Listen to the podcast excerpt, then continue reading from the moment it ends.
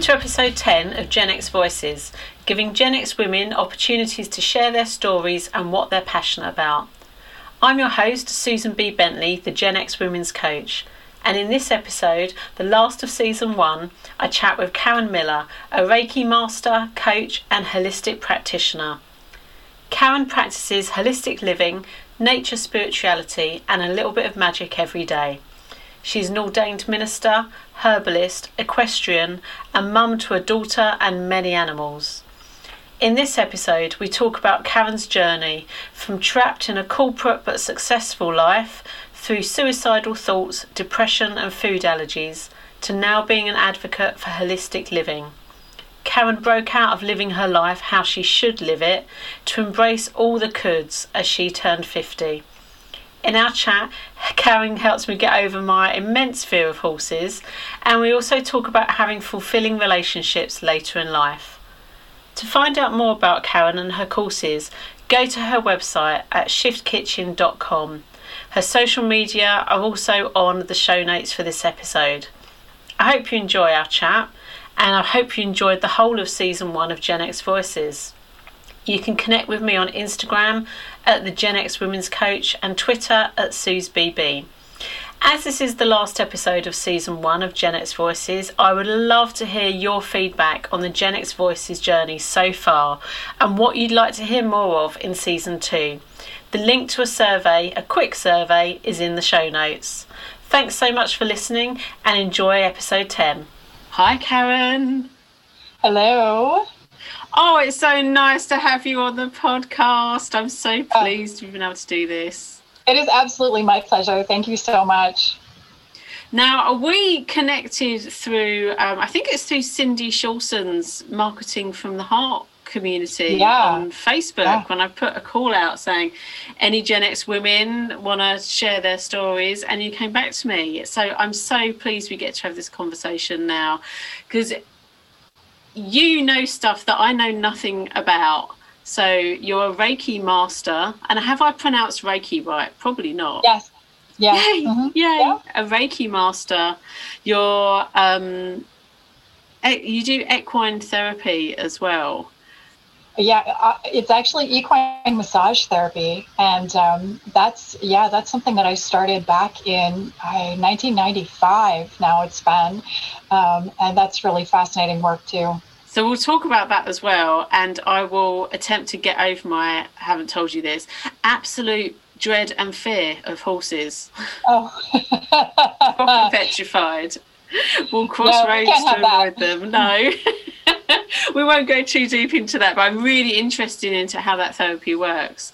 And oh. you're also, like me, you're a life coach. Um, you're also a holistic practitioner as well, and lots of natural things involved in that. I saw on your blog post recently you've been looking at kind of healing herbs and healing foods. Um, yeah, so yeah. All of that. So let's start off with I just want to hear from you your journey because your journey is really interesting to me and i think it's going to be one that vibes and resonates with lots of our listeners where you've had a couple of points kind of like going from having suicidal thoughts 10 years ago to where you are now and then also kind of turning 50 so t- talk me through your journey up to kind of from from there to where you are now.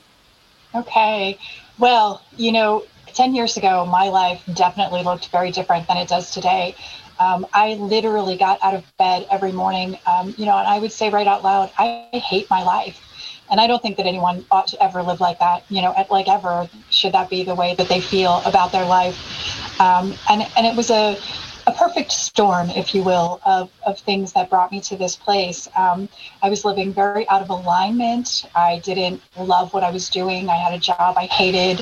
Um, I was a single mom, so I felt that, you know, I was kind of trapped and I, I didn't really know how to get out of that uh, hole, if you will, that I had dug myself into. And, you know, it was funny because from the outside, you know, it looked kind of like I was successful. You know, I had a good job, I had bought a house, I was raising a daughter by myself, we had horses, we were showing, we were, you know, we looked like we were doing really well. Um, and yet I hated my life and how I felt. And, um, you know, it was sort of a, a manifestation, if you will, of when I was growing up, I was, you know, given all the things that I should do, right? As life coaches, we run into this a lot, all those things the, the that we're shoulds. told we should yeah, do. The yes. shoulds versus the coulds. Yes, and and I really took those in and I did that. I did the things that I was told I should do, which I think a lot of women in my generation did. You know, we were all given sort of that recipe to follow. So we, you know, we graduated from high school, we went to college, we got a degree, we got a job, we, you know, we got married, we got homes, we, we did all these things, right? And we were told that that was the way. Well, it turns out that that was definitely not the way for me. Um, it, it was a, uh, you know, I, it led to depression and I, you know, anxiety, and I, I, just had this downward spiral that just kept getting worse as as I went through the motions, because that's really what I was doing was just going through the motions. Um, and again, I looked like I was functional on the outside, but you know, the inside world was something entirely different. Um, so, you know, one day I I woke up and I realized that I had planned out my entire suicide. I had it mm. planned down to like a soundtrack, and, and I was going to write a message on my arm, you know, to my family. Um, it, I, I, literally was so shocked out of it at that point, and it, it's good that I was. I mean, it was definitely a case of divine intervention, and that's the turning point for me, you know. And that happened about ten years ago, and shortly after, I started to rebuild, I, I got um, a diagnosis of like multiple food allergies. And so all of a sudden, you know, my whole world was thrown into this whole chaos again, right? So then I had to figure out how to get traction on that.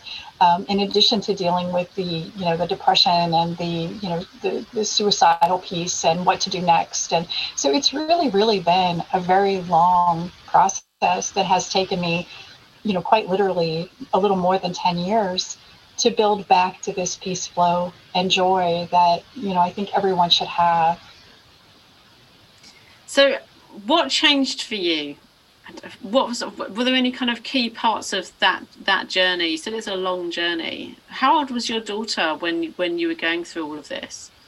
Um, she was just getting ready to graduate high school. Hmm. So she would have been about 17 or 18 at the time. And um, you know, even that was sort of a factor for me because I had this um, feeling of I'm no longer needed, you know, because she was getting to that point where she didn't really need me. Um, and, and, even that was a contributing factor, um, you know, to how I felt internally. Now, no one has, you know, ever, you know, said to me, well, you know, she doesn't need you or, uh, or any of those things. It's just that, you know, like you internalize these things and you you start to have this negative self-talk. And, you know, I fell victim to all of the things that go along with that. Um, but turning points, there were several. Um, the first was when I got this diagnosis with all these food allergies, I changed my whole diet. Mm-hmm. And by doing that, I had lost 30 pounds. Um, you know, I felt better. I, you know, I, I felt more vital. Um, and, and I had this um, healthiness about me that I hadn't had in quite a while. And it was it was really a revelation too because I thought that my diet was pretty good, right? And then once I changed it, I found out how bad it actually was. And I really think that that had also been a contributing factor. Um, diet is such a powerful piece of, of self care and taking care of ourselves, right? So I was just gonna. I was gonna just. I'll, I'll, just jump in and just say I can completely agree with you. I have food allergies, yeah. and um, I don't think people who don't have any food allergies realise that actually it it has a mental health toll because what your body's constantly doing is constantly fighting what you're putting into it. Yeah. And the, the physical affects the mental and affects the emotional. It does. You're right. It, it absolutely was, you know, a piece of the downward spiral. And I didn't even know it, you know, and I'm sure that there are a lot of other folks who are you know affected by it and they don't know it either. So that's the how i've become such an advocate for holistic living um, is through that experience and you know making sure that you're you're looking at all those pieces in, in the whole as in holistic um, because they do matter and they are overlooked. And you know uh, western medicine has a very different view of dealing with that than you know the more holistic types of, of medical care that you can find around the world. Um, and so it, it can be hard, you know, to get help. You know, um, even for me, I didn't get really a whole lot of help from doctors or even nutritionists when I was really struggling through it. And I didn't even know how to cook, right? I was, however old I was, almost 40, and, and I, I didn't really know how to cook. You know, opening packages doesn't count as cooking, you know, so I had to learn how to do that too. Um, but it really did lead me to a, a tremendous turning point you know, for really focusing on my well-being through natural and holistic types of um, eating and, and therapies and, and it really opened my mind i think is one of the, the first things that happened and then did you have a point where you kind of like okay i, I want this to become my life path rather than what was you know as you said you had a successful job before a nice house did you yeah. how how did you take that step to kind of go right? I'm I'm not going to keep going with the with the shoulds. I'm going to start looking at the coulds instead. Well, you know what? I've often said about myself that I tend to be a little bit of a slow learner. So it takes me a while sometimes till I get there. So that turning point happened when I turned 50. That would have been in 2016.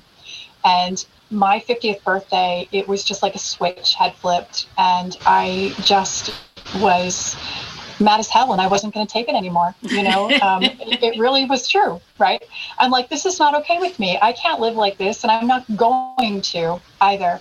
And this would be after decades of, you know, uh, trying to put that square peg in a round hole. You know, um, it had become so deeply ingrained in me that this is what I had to do um, that it really took that being mad as hell in order to break out of that cycle um, and to risk all of the uh, criticism that I knew was probably going to follow, right? I, I, was sure that there were going to be a lot of folks who were going to share their opinion with me about, you know, what I should do, right? Um, so I knew that there was going to be a lot of that. But I think once you get to that, that place, you just don't care. And being 50 sort of gave me this sense of empowerment about taking charge of my life. And that is where I made the decision, like literally on my 50th birthday, I said, you know what, this is it. I'm doing this. I don't know what it's going to take. I don't know what I'm going to have to do, but things are going to change. And that is sort of how it all came to be. So in 2017, then I pursued some additional training that would allow me to make the transition. Um, and my, my personal spiritual journey had started way, way back, like in the 90s. So it was kind of just uh, picking that up, you know, because I kind of put it aside a little bit, you know, in favor of going through the motions of that life I was supposed to want.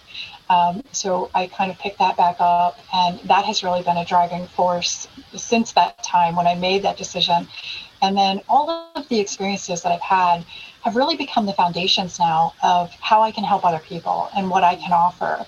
Um, having lived through it gives you a different perspective, I think um, plus kind of understanding what it takes and how you have to do the work you know to get there because it, it doesn't happen overnight um, i think that my journey may have been longer than some folks but at the same time it just it takes however long it takes until you get there yeah and your journey is still your journey and your journey keeps going until you're not on the planet anymore. Um, you know, I don't, I don't think, you know, you said you're a slow learner. I don't think you're slow. I don't think there is such a thing as like a slow learner or a, a fast learner. I think it's just like a continual life journey with lots of twists and turns and it's amazing that you've just kind of learned so much from especially as you said kind of like you hit 50 and you just that Marcel yeah. are not going to take any. Yeah. That film network's got a lot to answer for with that line, isn't it? I love that line as well.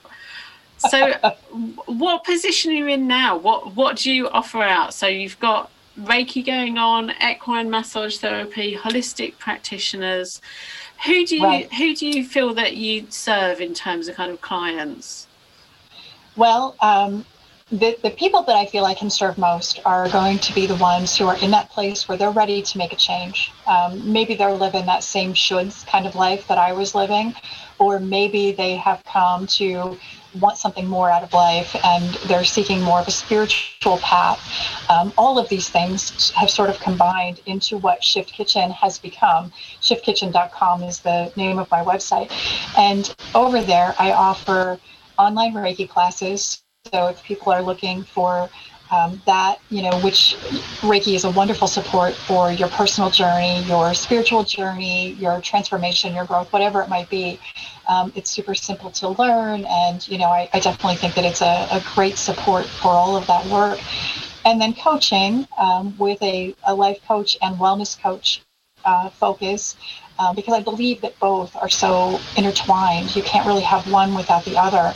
Um, so I can help people take a look at you know what they're doing and, and what they're eating and you know how they're living and sort of come up with a plan that considers all of those things um, as a way to help them get to their goals um, and it's kind of you know a lot of people think well what i eat doesn't have anything to do with what i want to do professionally but it kind of does you know garbage in garbage out you know it's it's that rule um, so so there's a little bit of that going on i have a blog which focuses on all kinds of holistic things. Um, so just recently, I've, I've been doing a plant medicine series. I'm a home herbalist, and um, you know I love integrating those kinds of things into my life. And my spirituality is very based in nature, um, and so that's also a very healthy part of, of what I'm offering. Um, Self care and nature spirituality are combined right into those coaching programs too. Um, and so it's it's not one thing; it's a whole bunch of things. You know, Shift Kitchen has really kind of been born out of my experiences and how I've um, really found help. You know, through these these things, coaching has been huge for me in in helping me get back to good. Reiki has been huge in helping me get back to good. My spirituality has been, self care has been, creativity has been. So it's it's all of those things. And if if that resonates with um, you know, the people, then, then those would be um, the things that I would bring to helping them to create that peace, flow, and joy in their life too. And it's that thing of a blossoming of yourself and learning for yourself means that you can help others and help others it to is. blossom. Yeah, it is. I, I feel like, um, you know, yeah, and, and I feel like I'm so grateful for all of those bad things that happened um, because without those i wouldn't be where i am today. I wouldn't know what i know today. I wouldn't have any wisdom um, that i could share with anyone about how to get there. Um, i wouldn't be able to meet them on their journey. I wouldn't be able to make them uh, feel seen and heard um, and cared for and supported and you know even inspired because I, I wouldn't know what that journey is like. Um, so I'm really, really grateful for all those things that happened. And um, it's, I know it seems kind of weird to say, but it really is true. I am so grateful that all of that happened to bring me to today because the life I have today is, is fantastic. I love my life today. And what does your life consist of today? Kind of what what gets you out of bed in the morning? What motivates you? And who are you surrounded by now as well? Yeah, that's really important, isn't it? Um, surrounding yourself by the right kind of people. Um, well, I live in a very rural area. Um, it is uh, a lot of dirt roads and you know wildlife and, and green spaces and nature. And as i look out the window you know i can see acres of trees out there um, which definitely feeds my soul. That's something that i really thrive on. Um, you know i spend every day at least part of every day with my horses who are definitely my healers and therapists too you know um, I've always said they're a little cheaper than having a shrink. you know, I know, I know that's not a very politically correct thing to say, but I think everyone understands that statement, right? Yeah. Um, so uh, you know, they they really have done a great deal of good for me. You know, they really do. They help me um, to feel that balance in life that I think can only come from interacting with another sentient being. You know. Um, so I have that. Uh, I share my life with a wonderful man who I waited a very long time to meet in life. You know, um, I was over 50 and, you know, he was in his late 40s. Um, so we we both have come to this wonderful place where you know we feel like we've both waited a very long time for a truly supportive and, and wonderful relationship. So there's you know there's that. Um, I have many animals who definitely also feed my soul. And, you know, I've got four cats, a dog, and I think there are seven chickens now, plus my three horses. Um, and so all of these things combined have really made such a difference. And um, of course, offering services to other people that can help them um, is probably the thing I love most about my life these days. Um, being able to do something that has meaning is such a gift. I love that doing something that has meaning, and that that ends up has has turned into a bit of a theme for this first season of X Voices. Um, for what my guests have been saying about kind of pinpoints of where things have changed for them, and then now lead, leading a life that has meaning for them, and that can help others as well. And you said as well that you waited a long time for the relationship you're in now. I know, I know it's not very helpful, kind of like kind of going, you know, shoulda, coulda, woulda, ifs, but what's the difference between, you know, what's the difference in having the relationship now and you're how old are you now? Is it fifty? I will be fifty-five this summer. Fifty-five, and very much kind of somebody that's got to the core of themselves and you know is ever learning as we all are ever learning um, but is so comfortable with themselves as they as they are now. How is that how does how is that different in terms of having a relationship with somebody else at, at this at this stage of your life? You know i think the biggest difference is that i was willing to take the chance. Mm. um, before i would um, I, have always been one of those people who tends to bail, right? I, I run away from things. And I didn't really have um, truly healthy adult relationships to model from. You know, in my childhood, I was, um, a, you know, a child of divorce. My father was an abusive alcoholic. You know, um, he wasn't with me, but he nearly beat my mother to death. I mean, that's how abusive he was. And I witnessed it. So, you know, from a really early age, I didn't have a particularly good way to to know what it took to have a good relationship. Like i just didn't i didn't know. So i had to figure it out as i went along. And it was hard you know like really hard because i would just run at the first sign of trouble. You know i, I never stuck around to see what came next. Um, i made a lot of bad choices um, when it came to people to spend time with. You know i tended to see what I wanted to see instead of what the reality was. So that's another really big thing that has changed is my awareness of myself.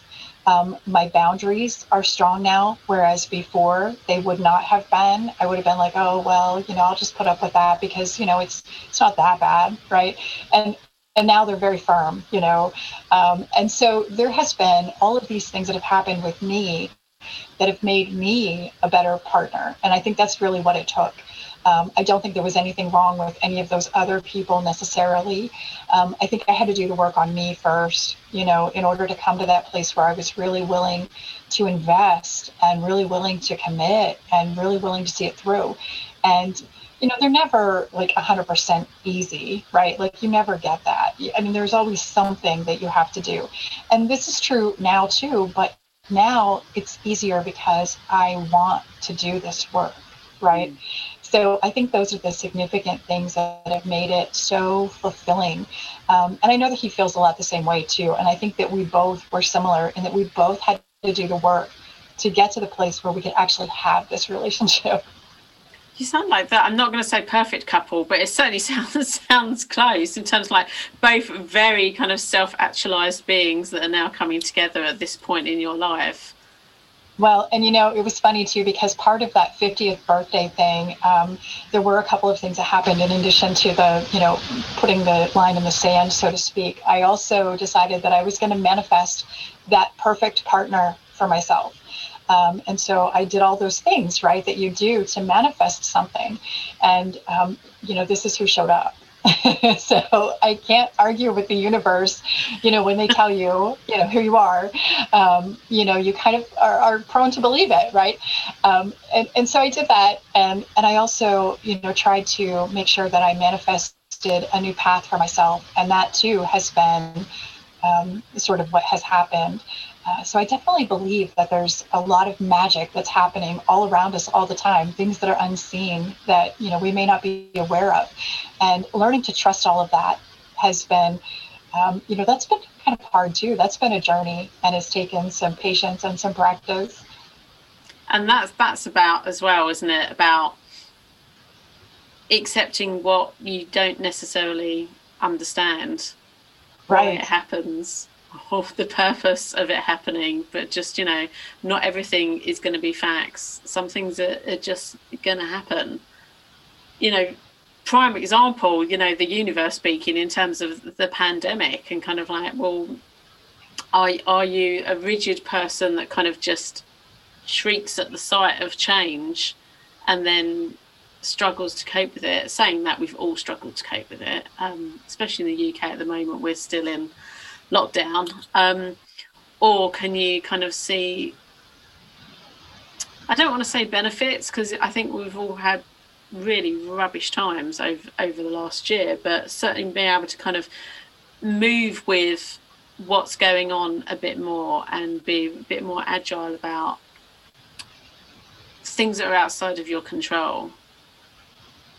And it's interesting. It's like you've got that, but you've got as well kind of that thing about setting firm boundaries for yourself as well, which again is another thing that's kind of come up repeatedly in these in these episodes with other guests as well. With myself as well if somebody told me the word boundaries when i was 12 i wish i'd known what boundaries meant at 11 even. I, I wish i'd known before the last kind of probably five, six years when I kind of really got into exploring myself in terms of my boundaries and having firm boundaries for people. Yeah. I absolutely agree with that completely. I, you know, that's something that we should uh, uh definitely pass down to our younger sisters is the, the concept of boundaries and holding them um, because I never was taught that either. And I think that a lot of us, um, as Gen X women, you know, not only were we given that recipe for life, but you know, we were also a lot of times, and I know this is true for me, we were told we're too much or we're not enough. And often at the same time, we're told both of those things, right? So there was all this confusion. And many years ago, when I first started my spiritual journey, um, you know, I tried it within the Christian church and I was very active in my church. I was on council and we went all the time and we did all these things. And I became pretty friendly with our pastor, who was an older man who had children about my age. Um, and, you know, he said to me one time, and this is a, a statement that has stayed with me all these years. He said, Karen, you grew up at a time when all of the signposts were down. And I didn't understand what he meant straight away, but I had to think about it for a little bit. And then it started to occur to me that he was really right. You know, we didn't have um, as many rules, if you will, as our mothers had had or our grandmothers had had. And we had more rules than our daughters may have had, right? But we kind of came into this gray area, you know, like mm. right after the sexual revolution and right after like women's lib and all these things that had happened, right? And the 80s and the excessive, you know, all these things. So we ended up kind of on this cusp in between. And we had to sort of go ahead without the the knowledge that we might have had otherwise because those signposts were down. Um, but it also gave us this great opportunity to change things. And I think that that is our gift to our daughters is our ability to help them do something different. And how does that manifest now in your relationship with your daughter? Because it sounds like she's older now. She is, yeah. She is. Um, she just had a birthday actually this month. She's 29, and she lives um, in another state and she is a nurse.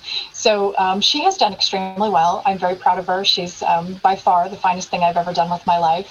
Um, and being a single mom, you know, it was it, was challenging sometimes, but I have to say that it was also a very rewarding experience. Um, you know, it was uh, the kind of thing that builds a relationship between a mother and a daughter that just doesn't exist otherwise. Um, we're still pretty close. We actually just talked a little bit this morning, and um, you know, we see each other as often as we can. But my my approach, if you will, to parenting was a little different than for sure how I was parented.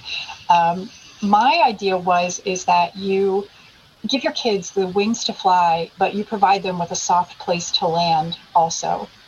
So I encouraged her to to do things, you know, to make her own choices, um, but to understand that there are consequences to every choice that you make, and some of them stay with you. You know they're not something that lasts a day or two. Um, it, it's going to be life changing and to understand how that works you know um, and to, to make the choices based on where do you want to go next?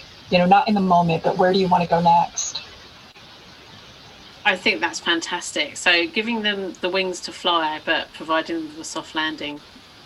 Yeah, yeah, that's what I wanted to give her. That phrase.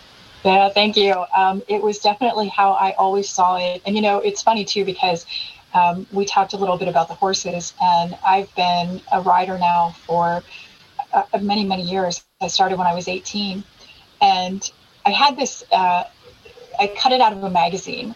Um, probably I was, I don't know, maybe 15 or 16. And I think it may have come out of like a, a popular ladies magazine or something, but it was an ad and it had this little girl jumping on, on a horse, um, like she would have been jumping over a fence, but the fence had been removed and there was piano keys underneath her. And it said uh, something like, give your kids the wings to fly. And I, I cut it out and I kept it. You know, it was like tacked to my bedroom wall for many, many years. And I think now I understand why I was so attracted to that because it actually kind of became the mantra that I, I raised my daughter with and she's a rider too. We we raised her with horses. You know, I I raised her with horses. Um, so she started riding, and she started showing horses by the time she was just four years old, and she wow. still does it. Yeah, to this day, she still does it. Um, so you know, it was really important to me that I be able to give her a legacy of some kind. Um, so it's not just the horses; it's also one of kindness and you know helping other folks and and doing for other people um, you know, it, it, behaving with integrity, and you know, those sorts of things are all very important too. So, living your values, which is something I continually come come back come back to, and uh, for me, it's kind of where where I've not enjoyed jobs I've had, or where I've had some rubbish relationships. It, it actually does come down to just the values not resonating with each other, whether that was like my boss or the company or the person that I was with at the time. And it doesn't necessarily have to be that, you know, there's exact matches in terms of values, but there has to be recognizing the strength of each other's values, I think. I think you're right. And, you know, it's taken me a while to figure out which are my values and which are the ones that I inherited because I, I inherited a lot of them. Yeah um, you know, I was given a, a, set of rules, if you will, by which I was to play. And um, then I was, you know, continuously judged for not being able to play within those rules, right?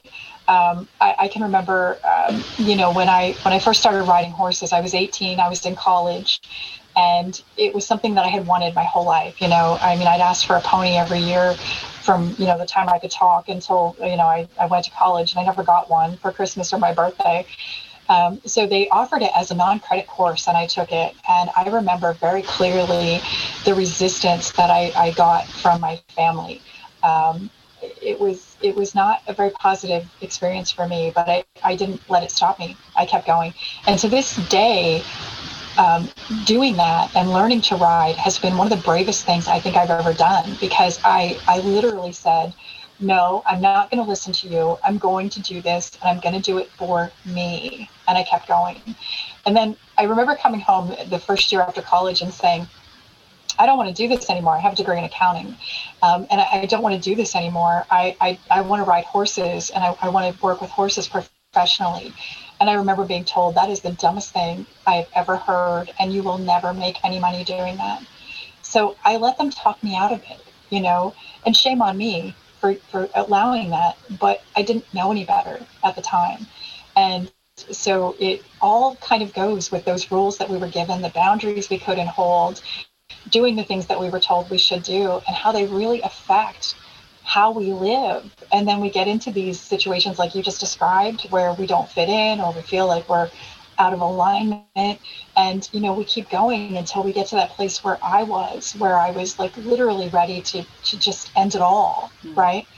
These are the things that no one talks about how, you know, when we do the things that we're told we should do and not what we truly feel, these are the after effects, the side effects, if you will, of what can happen next you know and for some folks you know they can live that way and for others like us we just we just can't yeah I'm just I'm just sitting here kind of nodding along and agreeing with yeah. everything you, that you've just said. It's so interesting.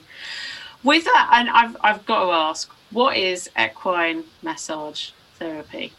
I'm, well, I'm scared it, just even saying it because I'm proper scared of horses. It is exactly as it suggests that it is. It is massage therapy specifically for the horse. Um, our horses, and you know, everyone has a little bit different use for their horse, but you know, for us, our horses are definitely athletes. You know, we ask a lot of them, we compete with them.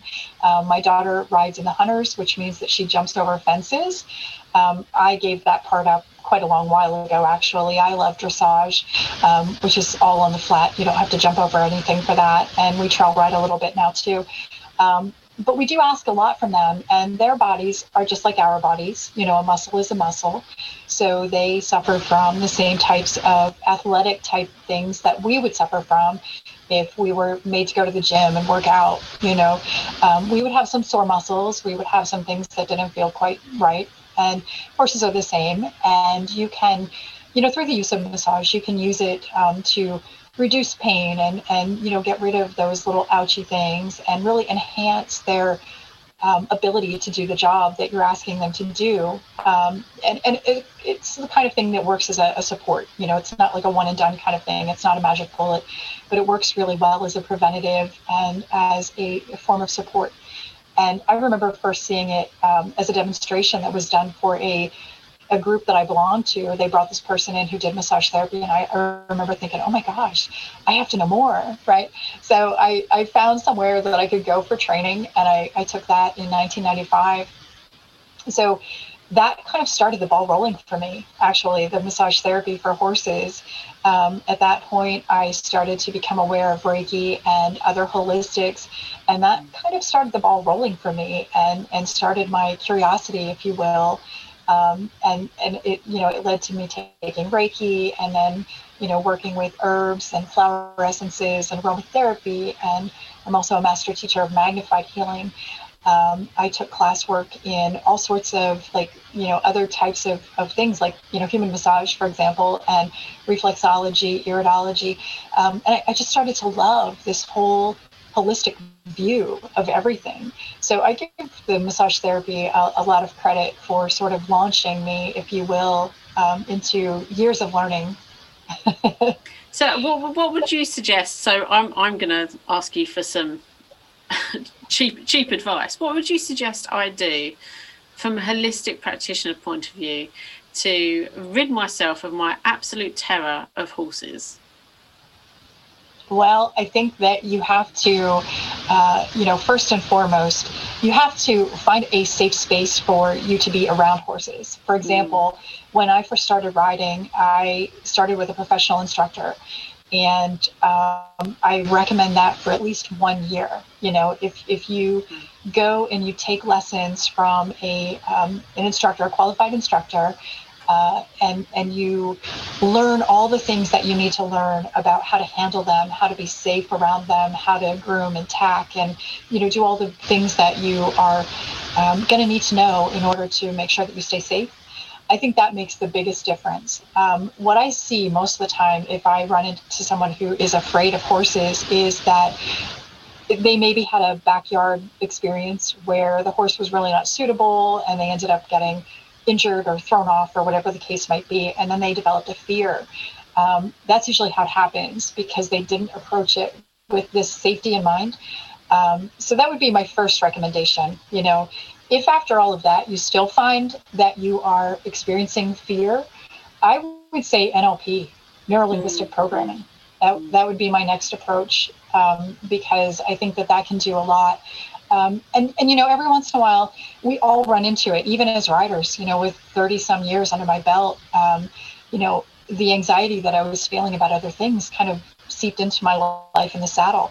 Um, and so I had to use some techniques like that in order to help myself too, you know, um, because it, it just happens, you know, even if you have spent many, many years around them, you know, if you have a bad experience or a fall or something like that, um, you know, you can end up getting that fear back that you know hasn't been present for decades maybe but all of a sudden there it is. Um, so that would be you know those would be my recommendations if if you're really wanting to spend time around them.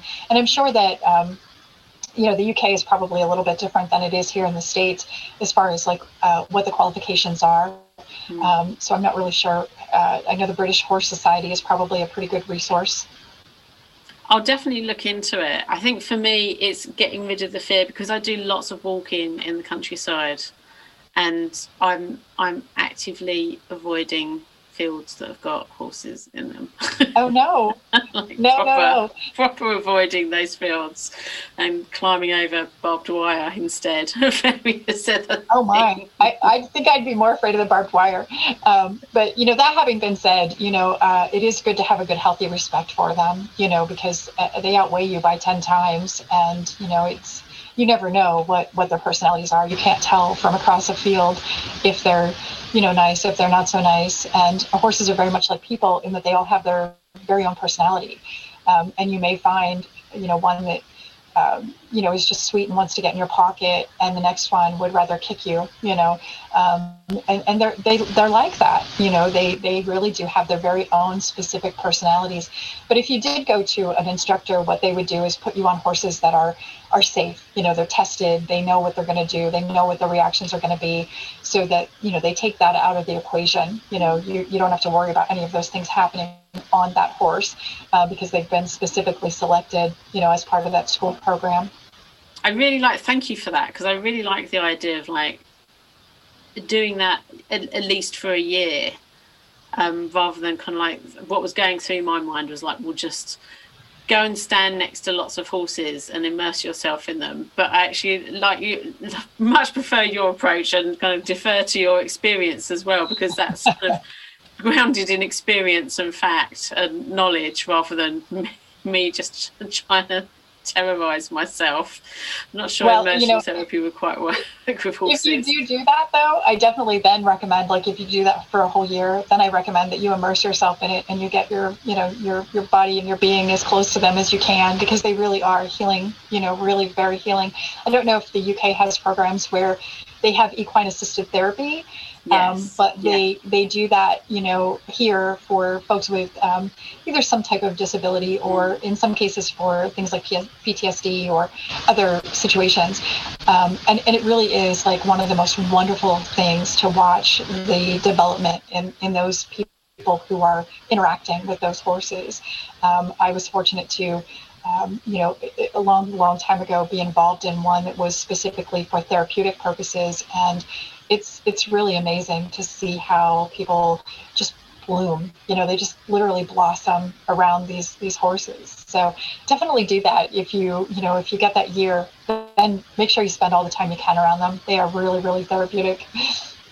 What else is therapeutic to you? Because you said as well that your your spirituality now is is based in nature. It is yes. Um, you know just getting outside is is such a uh, healthy thing for me. You know, it helps me to reset. Um, you know, you mentioned that you go for a walk. I think of walking like a moving meditation. Um, I do, you know, seated meditation too, and usually every day. I, I don't skip very many days with meditation, but sometimes I go for the moving meditation, which a walk can definitely be that. Um, Qigong or Tai Chi, those things are all wonderful too for moving meditation. Um, but I start every day with an intention. You know, I, I, set an intention for the day Um, I, I, use things like affirmations and meditation, and my horses, you know, obviously are definitely a part of that too. Um, but nature is, for me, such a huge, huge thing. You've probably heard the saying, "Nature is my church," and for me, that's really true. Like when when my soul just needs a reset, um, I head out to find a wild space, or you know, even hug a tree. You know, um, that is to me one of the best nourishing things that I can do for my soul in order to feel me again instead of you know whatever else might be going on and creating that calm um, that I, that I want you know the, the harmony that I want in my life is really for me very connected to that nature. And I think I, I've I've found that for myself in terms of just being connected to nature, especially um, having the absence of that for me in the last year. In the UK, we've had a number of lockdowns where we haven't been able to go very far. Um, I don't have a car because I live in the middle of a city, so I can't even. There's only so many times you keep walking around the same parks, but that's that's all you can do. So that's what I've kept doing, really, and the sea as well, um, with everybody else but I, have massively missed that connection to nature in in the last year of just being completely out in just the wilderness last year year before last now actually sorry i was up in the peak district um, one of our national parks and just having some amazing walks just by myself. You know i've always said i always i have one friend that I, that i'm happy to walk with but not not the rest of them. I like walking by. I like going hiking by by myself because then I can talk to myself and nobody I know, cares. Right? It's, it's, very therapeutic. And you know what else I do? I don't know um, what. I have a friend who calls it a sparkle walk. She takes every day, um, and what she does is, and, and I do this too. I just go out there and I I use like a fresh view, a, a, new set of eyes, if you will, to see the same old environment. Like you mentioned, that you're having to see the same stuff. Well, if you go out with this idea that maybe you're going to see something new, or even like set an intention that you're going to find something on your your journey. Um, I had a hike not too long ago where, before I left, I said, you know, um, what what gifts will there be out there for me today? And I found a snail, and I found a turkey feather, and you know these things all have meaning for me, you know, because this is my my spirituality. Um, so sometimes if you just take a little new view, you know, of that same park or that same tree or whatever it is, you'll find a little bit of magic, you know, that you can add to your day um, to make it not quite so mundane or not quite so routine. I really like that. And your friend calls it a sparkle walk a sparkle walk. Yeah, um, yeah. I borrowed that from her, um, and and I love the idea of doing that too. You know, just for the sheer joy of doing it. And and we do this thing called a Wander and Wonder Day. So we will often just get in the car and not as much now obviously because of the you know covid situation but just just go somewhere and it might be a town that we've been to a million times but we go with the idea that we're going to see it in a new way or we're going to experience it in a new way or we're going to walk on a street we've never been to or we're going to visit a shop or a cafe that we've never seen or you know go to a park or trail that we have never looked at before even though it's right in our backyard mm-hmm. um, i have uh, in, in the county that i live in there are a number of covered bridges and believe it or not, even though I've lived here, I have never seen them all. So one day last fall, we got in the car and we, we drove to them, you know, to see all of them. Um, and, and just little things like that can make a big difference. And we call it wander and wonder because we just go out and wander so we can wonder. I love that as well. Wander and wonder and sparkle yeah. walks. I think we can all try a bit of that from now on, right? actually. Sharing it with all of us. Thank you, Karen. Yeah. So, I've got one last question for you. Um, as you're my final guest on the first season of Janet's Voices, um, if you could go back to that you of 1992, when you, I guess you were probably very enveloped in, in the shoulds rather than the coulds. Yeah. What advice do you think you could give yourself? Uh, you know, I think I would first of all tell her that I love her because I don't oh. think she knew that.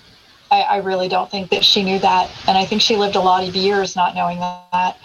Um, the other thing is, is that I would tell her that she is just now entering a real state of shift. Um, in 1992 is when I had my daughter, so mm. I was a new mom, and I had no idea what the world was going to hold for me. Obviously, you know, um, I, I, you know, I would say state of the path. You know, um, that that version of me, that 1992 version, had no idea the magic and the the wonder that was going to unfold as she moved forward. And now that I can look back at it, you know, I have this whole thing about being the crone, you know, the, the triple goddess, the mother, maiden, and crone. Um, now that I'm the crone, I treasure every bit of that journey to today. You know, mm. um, when I was, you know, in 1992, I, I, just didn't even understand any of it. Like I, I didn't have the perspective um, to to know. So as the crone, I would definitely tell her, live every day, love every day, and you know just keep going. You know, with love in your heart because no one ever said that to me. You know, so that would be my message back. And that you love her, which I think is incredibly powerful. Yeah. Incredibly powerful. It is. It really is. Thank you so much, Karen. I'm like proper this has been lovely. This has been such a lovely chat. I'm so glad we got to oh, do this. absolutely. Thank you. It has been my pleasure. Um, we had a few delays, but we finally got here. We got there in the end. It's been, you know, we've said this before. It's it's been a very long year, but I'm so I'm so pleased that we've connected with each other because it's just again that thing of kind of finding resonant souls out in the world that you can connect with is just a wonderful yes a wonderful yes kindreds. Yes absolutely. Definitely. So um, i'm going to make sure that in the show notes for this episode we have got some suicide helpline numbers for people. Um, i've done training on safeTALK so i think it's really important that whenever suicide gets discussed we're very honest and open and include those helplines that people can talk if they want to talk and also, how can people um, reach you find out more about what you're doing? Is the best place your website? Well, I yes, um, shiftkitchen.com, and I'm also on Facebook. Um, I'm on Instagram, and I do have uh, Pinterest also. So I'll make sure that you have all of those links um, for the show notes as well. And um, if anybody loves nature, I would invite them to come by and check out the Instagram. Um, it's at Ravenwood because I share a lot of images there from the heart of my rural home, as as you well know. Um, Beautiful, and, especially the yeah, recent snow. Beautiful. Yeah, yeah, I've got a bunch more coming too, so stay tuned. Fantastic. Thank you so much, Karen. It was an absolute joy to have a chat with you. It was my pleasure. Thank you. You take care. You too.